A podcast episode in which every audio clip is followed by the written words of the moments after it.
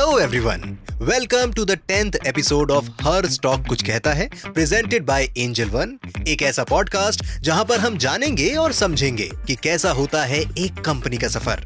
उम्मीद करते हैं आपको हमारे पहले एपिसोड सुनकर मज़ा आया होगा। अगर आप पहली बार इस पॉडकास्ट को सुन रहे हैं सो वी वुड रिकमेंड कि आप हमारे पिछले एपिसोड्स भी ज़रूर चेकआउट करिए, जहाँ पर हमने टाटा मोटर्स अडानी ग्रीन्स नायका और जोमैटो जैसी कंपनीज़ के बारे में बात की थी। उद्देश्य यही है कि ये जानकारी आपको जानकार बनाए और आपको एक बेहतर इन्वेस्टमेंट डिसीज़न लेने में मदद करे। मेरा नाम है रोहन और शुरू करते हैं आज का एपिसोड आज हम बात करेंगे रिलायंस के बारे में।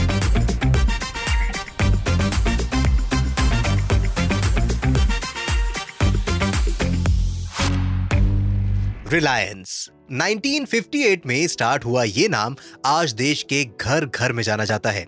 आज हम बात करेंगे रिलायंस के आम फाइनेंशियल सर्विसेज़ के बारे में।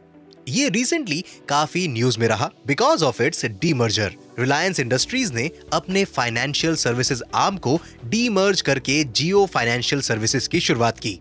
हम जानेंगे कि डीमर्जर का कारण क्या रहा। क्या टर्म्स रहे? इंडस्ट्री एंड कंपनी का प्रेजेंट एंड फ्यूचर कैसा दिख रहा है?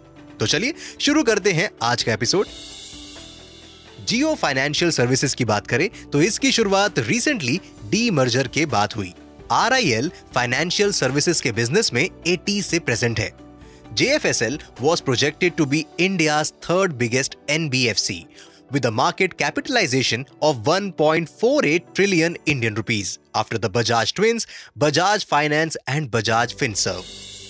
चलिए अब डी मर्जर के बाद की बात करते हैं the demerger decision was taken to keep the financial services business distinct from the other businesses This move aims to tap the growing market demand for new age financial services for retail and small business customers. Geo Financial Services will look at lending, investments, payments, and eventually foray into insurance, digital broking, and asset management. It will be purely financial company and have six companies under its umbrella. Reliance Payment Solution, Geo Payments Bank, Reliance Retail Finance, Geo Information Aggregator Services and Reliance Retail Insurance Broking. चलिए अब ये जानते हैं कि L investors के लिए इन सब का क्या मतलब हुआ डीमर्जर के कारण share holders of Reliance industries limited यानी कि R I L got one share of J F S L for every share held by them in R I L August 21 को जे एफ़ एस एल की listing हुई, जो investors के लिए थोड़ी disappointing रही। Minutes after the listing the stock fell 5% to rupees 248.9 on the NSE as traders booked profit in the NBFC stock. इससे RIL के शेयर्स पर भी नेगेटिव इंपैक्ट हुआ। Just after 10 days of getting listed सितंबर 1 को जियो financial services JFS को Sensex से remove कर दिया गया।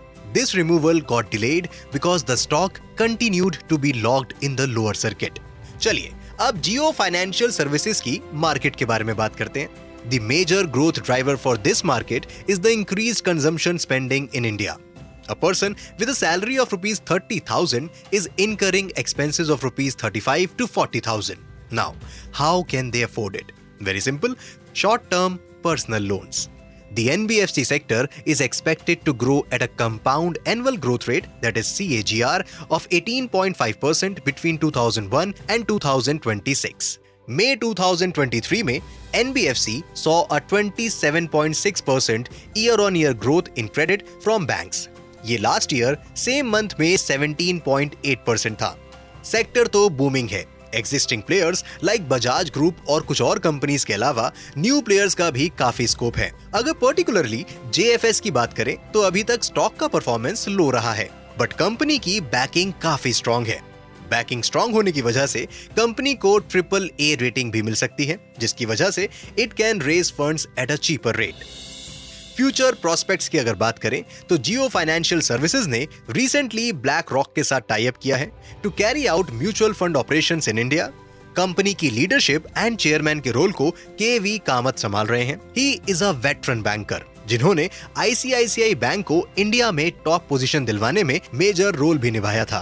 Plus the company's digital first infrastructure will give it an unmatched head start strong retail presence pan India and large customer bases of other Reliance brands can also be leveraged for the growth of Geo Financial Services. To sum up, Geo Financial Services के growth prospects काफी strong दिख रहे हैं However, जब company का valuation आया share listing के time पर many feared that the stock might be overvalued. It would be extremely interesting to see if JFS India में एनबीएफसी सेक्टर में वो डिसरप्शन लेकर आ पाता है, जो जियो टेलीकॉम सेक्टर में लेके आया। Let's see what Reliance has in store for India thank you so much for listening to us हमें उम्मीद है कि आपको हमारा ये एपिसोड पसंद आया होगा। If yes then please share it with your friends and family इस शो के माध्यम से हम आपको हर हफ़्ते एक नए स्टॉक के पीछे की कहानी सुनाते हैं। इसलिए don't forget to follow the show her stock कुछ कहता है।